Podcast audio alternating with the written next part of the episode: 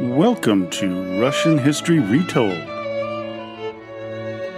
episode 236 Anna Akhmatova, Russia's Poet. Last time, we covered the nobles who stayed in Russia after the revolution. Today, we cover the life of the Russian poet Anna Akhmatova, who also remained in her birth country. Before we get into her life, I'd like to read a description of her from the book Anna of All the Russians A Life of Anna Akhmatova by Elaine Feinstein, a book I highly recommend. Anna Akhmatova is one of the greatest poets of Russian literature. Her work has a classical elegance drawn from Pushkin and a passionate voice rising directly out of her own life. Many men fell in love with her beauty Yet all three of her marriages were miserably unhappy. She began writing at a time when to think a woman as a post was absurd, as she remarked ironically. Her genius soared above any such category, yet she paid for that triumph as a wife and mother. All of the momentous events of the 20th century touched Akhmatova's life directly, and she became the voice of a whole peoples suffering under Stalin. She needed exceptional courage in the quarter century when she was not allowed to publish, especially in the years when her son and her third husband were held in the Gulag.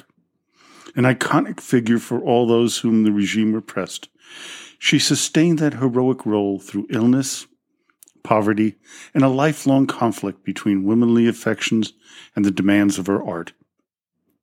Akhmatova endured all her unhappiness with a dignity and composure which led Marina Tsvetaeva, the only woman of comparable genius, to call her Anna of all the Russias, as if she were a Tsarina.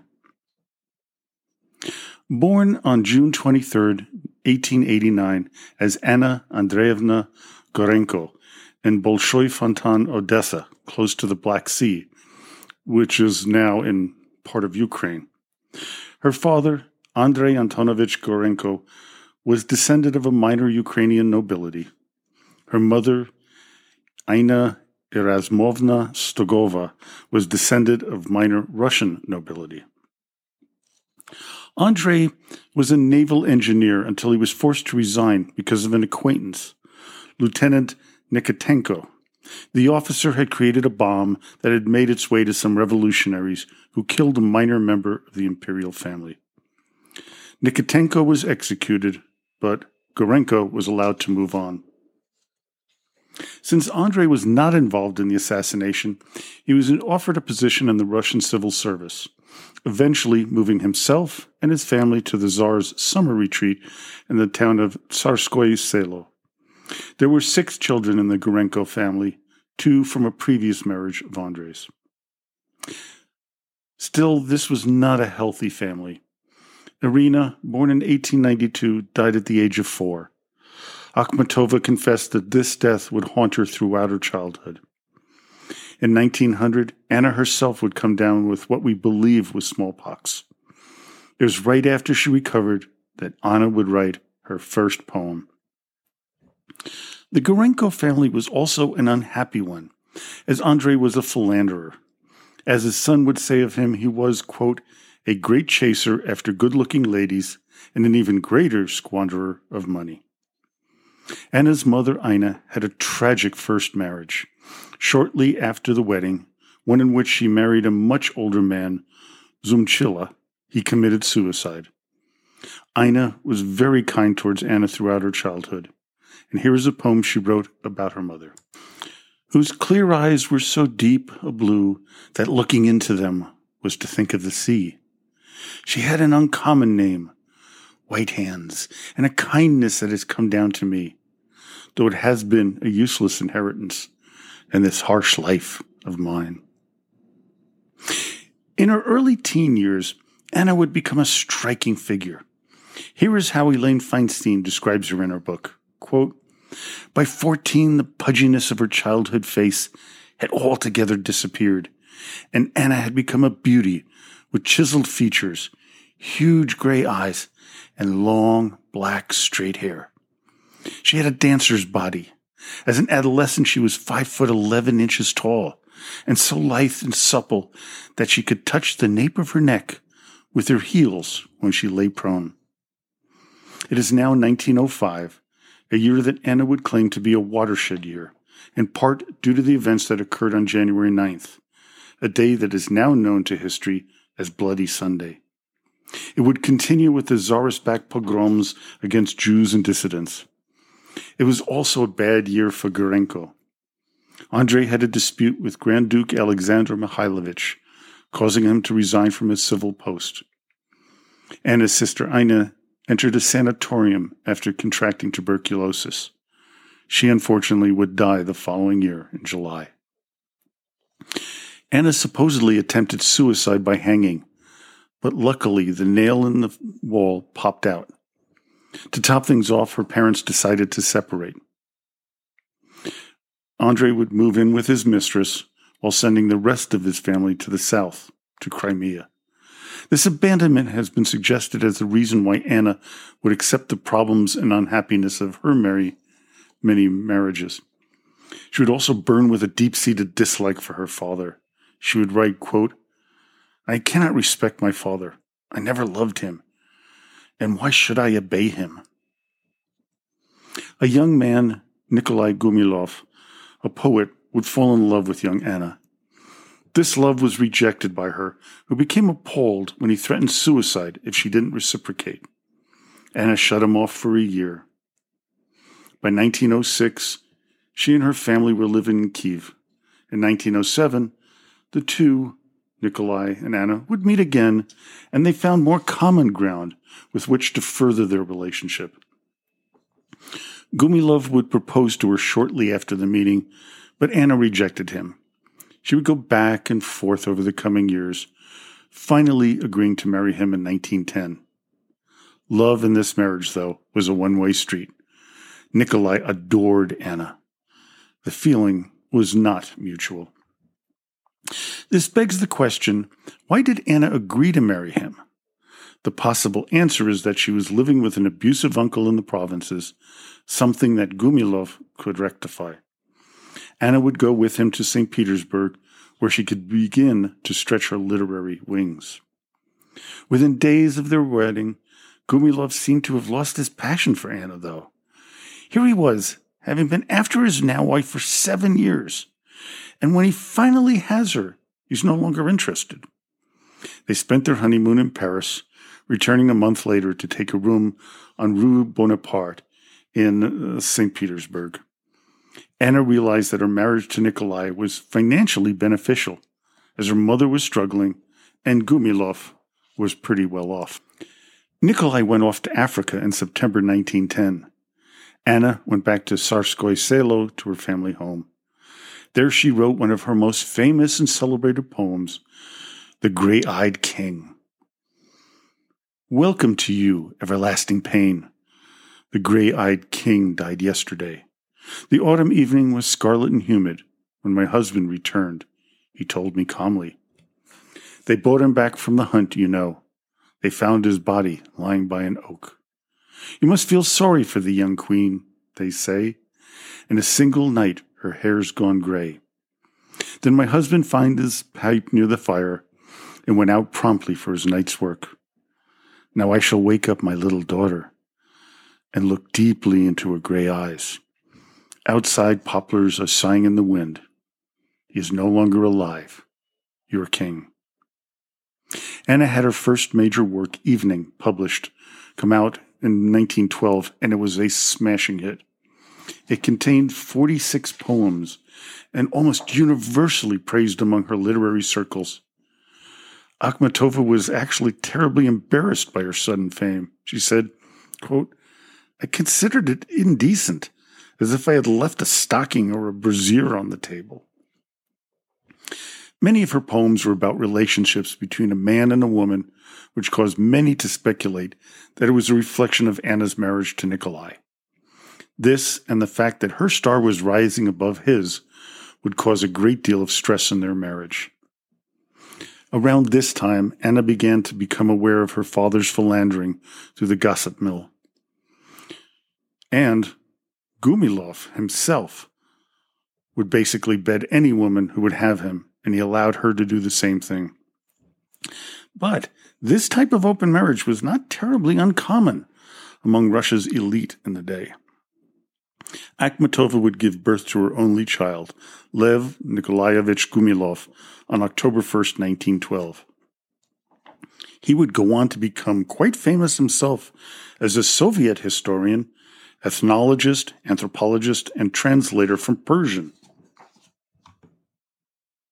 Now, this is despite a really tough early life. He would spend many years in Soviet labor camps due to who his parents were. After the birth of their child, the Gumilovs gave up any idea of being monogamous. Nikolai would have many mistresses, with one giving birth to a son. But Anna showed no jealousy in her writings as she was off having her own affairs. Over the coming years, she would publish another book of poems. Anna would also have a premonition of the tumultuous events on the horizon, as evidenced by her poem, July 1914. There's a charred smell.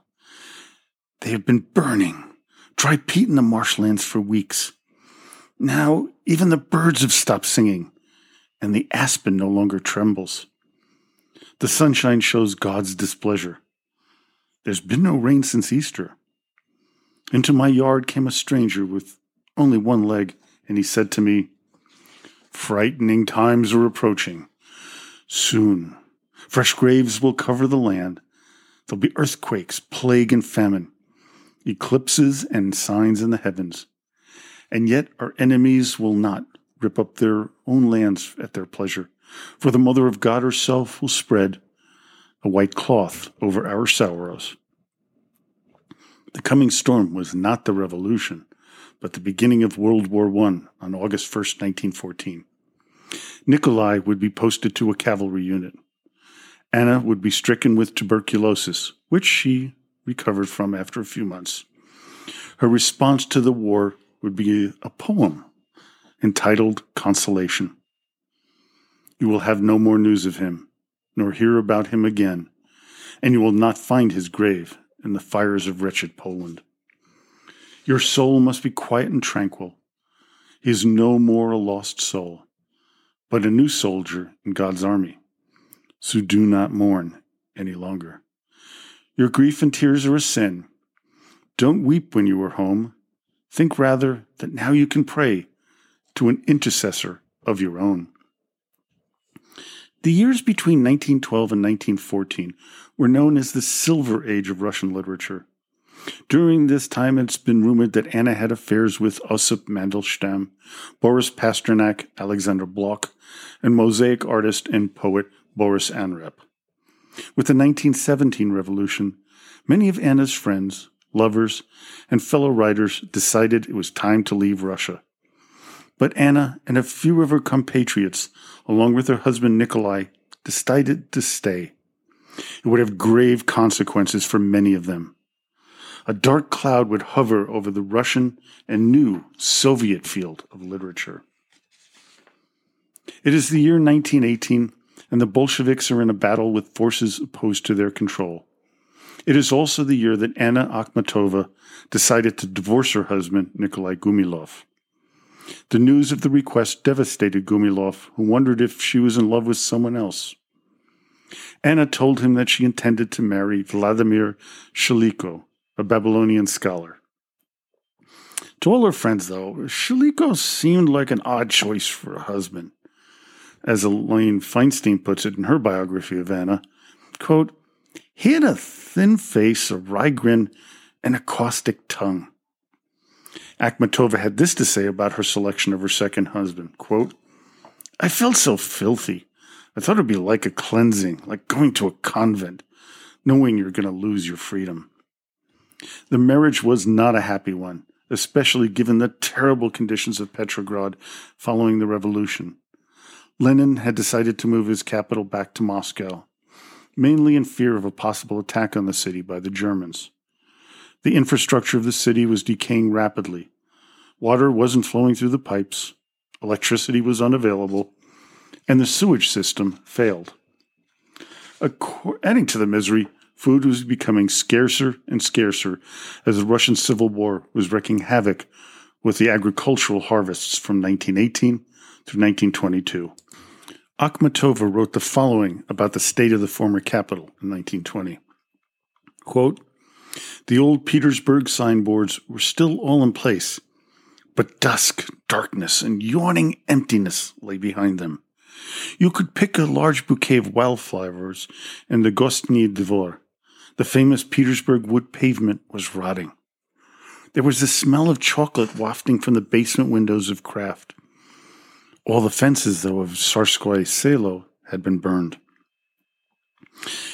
Anna left her marriage with Gumilov without as much as a fork or pot to cook with. Her poetry almost completely stopped during the Civil War years, with only two being published in 1919 and none in 1920. Also, Shileiko convinced Anna to have no more children, something she would come to regret. In 1918, she wrote the following poem about the situation. Ice floats by in chunks. The skies are hopelessly pale. Why are you punishing me? I don't know what I've done wrong. If you need to, then kill me. But don't be so harsh and stern. You don't want children from me, and you don't like my poetry. Let everything be as you wish. I've been faithful to my promise. I gave my whole life to you. My sadness I'll take to my grave. As you can tell, Anna seemed quite morose during this time, but things would get even worse. On August 3, 1921, Nikolai Gumilov was arrested by the Cheka on charges of participating in a monarchist conspiracy known as the Petrograd Military Organization. Of course, the charges were trumped up as no such organization existed. On August 24th, Gumilov, along with 60 others, were sentenced to death with their execution by firing squad carried out on the 26th. Akhmatova would write the following after learning of Gumilov's arrest and death. Terror lingers, fingers all things in the dark, leads moonlight to the axe. There's an ominous knock behind the wall. A ghost, a thief, or a rat the conviction of Nikolai would have grave consequences for Anna and especially their son Lev. He would spend almost 20 years in the gulags from 1938 until 1956. For Anna, her poetry was banned from being published beginning in 1925 as it was considered too bourgeoisie. Many of her friends from her days in Petrograd before the revolution would condemn her and abandon their relationships with her because of the fear of being associated with a woman whose ex husband had been executed and her son being considered a counter revolutionary. By 1926, Anna had enough of her marriage with Shileiko. She asked for a divorce, which was granted that same year. The two of them had developed tuberculosis, would eventually lead to his death in 1913, in 1930, excuse me. Akhmatova would rekindle a relationship with an old friend from her days at Tsarskoye Selo in 1913, Nikolai Punin. They would stay together from 1926 until the early 1940s, despite his being arrested twice and sent into exile in Samarkand. Anna would write letters to Stalin imploring him to keep her now common law husband alive. This would keep him from some of the harsh punishments dealt to others in the same situation until his last arrest in 1949. Punin would be caught up in the so called Leningrad affair. It was a series of trumped up and false accusations against Communist Party leaders and intellectuals who would survive the siege of Leningrad, which we will return to later. Over 2,000 citizens were arrested, with many being sent to the Gulag system and many including Nikolai Punin, dying in prison in 1953. The numerous purges that Stalin had ordered over the years would inspire Akhmatova to begin work on what would become her magnus opus in 1935, known as Requiem. It was a collection of the poems that described the Soviet Great Terror of 1936 to 1938. The opening paragraph laid out the reasoning behind her poems, which would not see the light of day until its publication in Munich in 1963. Her work would not be published in the Soviet Union until 1987. Quote, During the frightening period of the Yezhov terror, I spent 17 months waiting in prison queues in Leningrad. One day, somehow, someone picked me out. On that occasion, there was a woman standing behind me, her lips blue with cold, who, of course, had never in her life heard my name. Jolted out of the torpor characteristic of all of us, she said into my ear, Everyone whispered there. Could one even describe this? And I answered, I can. It was then that something like a smile slid across what had previously been just a face. The poems would describe her feelings during the arrest and imprisonment of her son Lev and her husband Nikolai Punin. Was considered one of the most important works related to the period of the Great Terror and how it felt to live in the Soviet Union until the, under the constant watch of the NKVD and Joseph Stalin.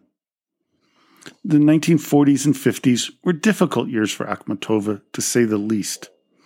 Andrei Zhdanov publicly called her, quote, half harlot, half nun. He characterized her work as the poetry of an overwrought upper class lady, and her work the product of eroticism, mysticism, and political indifference. Her poems were banned from publications in the journal Zvezda and Leningrad because of the accusations that she was poisoning the minds of Soviet youth. Her surveillance was increased, and she was expelled from the Union of Soviet Writers. The threat of arrest was always hanging over the head of Anna during Stalin's reign, something that would wear her down physically as well as mentally. After Stalin's death in 1953, things slowly, and I mean slowly, began to improve. By the 1960s, under Khrushchev, her international reputation soared. Then, in 1963, she was finally claimed by the Soviet authorities as a fine and loyal representative of their country and permitted to travel. In 1965, when she was allowed to travel to Sicily and England in order to receive the Taormina Prize and an honorable, honorary doctoral degree from Oxford University. The stress of her years of isolation, ravages from fighting tuberculosis and typhus, caused her heart to give out on March 6, 1966.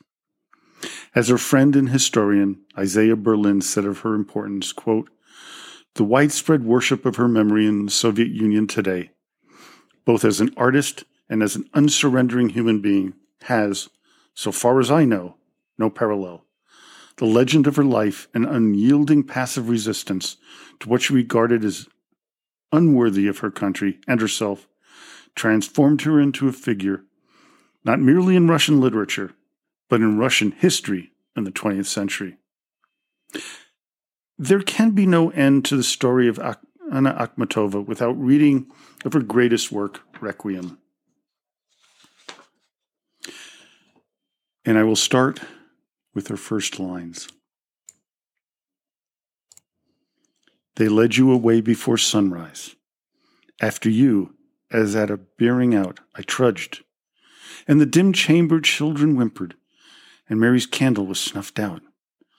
Upon your lips was an icon's iciness, and death's sweat on your brow. Don't forget, I will, like the mutineers, wives under Kremlin's crenels, weep. November 1935, Moscow. Number two.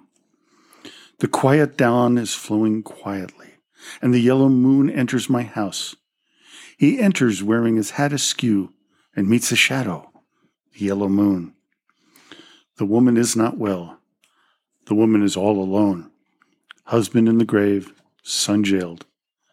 Please offer a prayer for me. It's from 1938. Number three. This isn't me. Someone else suffers.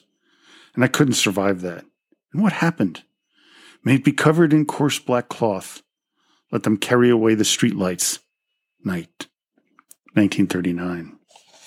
Number four. Shall I show you then, my dearest mocker, and the dear beloved of all your friends, you, Tsarskoye Selo's carefree sinner, what will soon become of your life? Three hundredth in line, care package in hand. Under the cross's prison wall you'll stand, and with the heated waters of your tears, dissolve the surface of Christmas time ice. How the prison poplar sways side to side, without a sound. How many innocent lives, this very moment, come there to an end. 1938. Number five. For 17 months straight I scream, calling for you to come home, please, throwing myself at the executioner's feet. You were my son and also my nightmare. Now everything is confused for the ages. Now I will never manage to untangle who is an animal and who a human being, nor how long I'll wait till the death sentence is carried out. Only the dust covered flowers and the ringing of the censer and the tracks into some unknown realm of uncertainty, staring in my face directly into my eyes. It threatens me with an impending death, that all engulfing and engorged star. 1939. Number six, the light-hearted weeks are flying by. What's happened? I'll never understand. How did the white knights, my dear son, peek through the window of your cell? And now how again they glance with their inflamed predator eyes at your cross set there on the high place and mutter about the end of your days. Spring 1939. Number seven, sentence. And the stony logos lapsed upon my still living breast. No matter what, I was prepared. I would survive with this some way. I have so many things to do today. I must slaughter memory to the end. I need for my soul to turn to stone. I must once again relearn to live. But not that summer's fevered rustle, as though a holiday beyond my window. So long ago I had a premonition of this, a bright day and a house grown empty. June 22nd, 1939, Fontanka House. Number eight, to death. You will come anyway. Why not today? I wait for you with great difficulty. I turned out the light and opened the door. For you, so simple and yet so mysterious. You may take any disguise you like.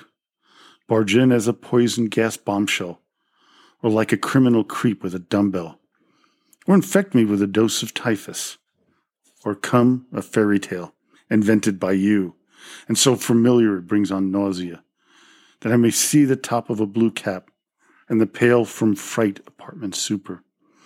All's the same to me now.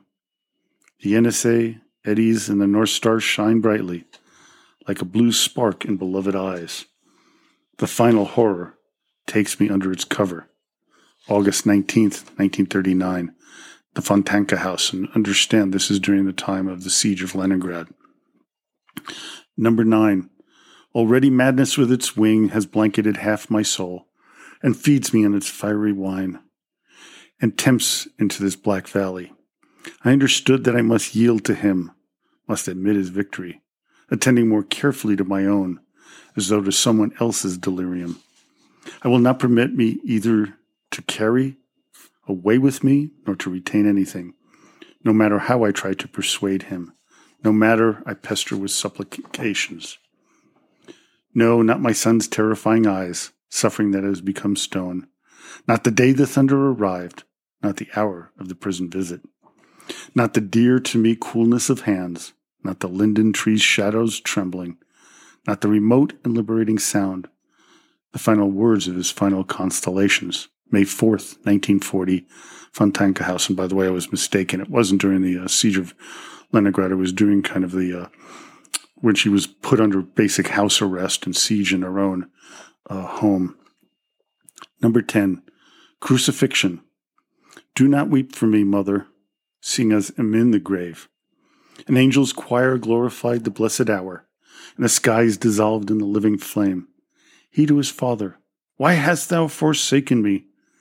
and to his mother, Do not weep for me. 1938.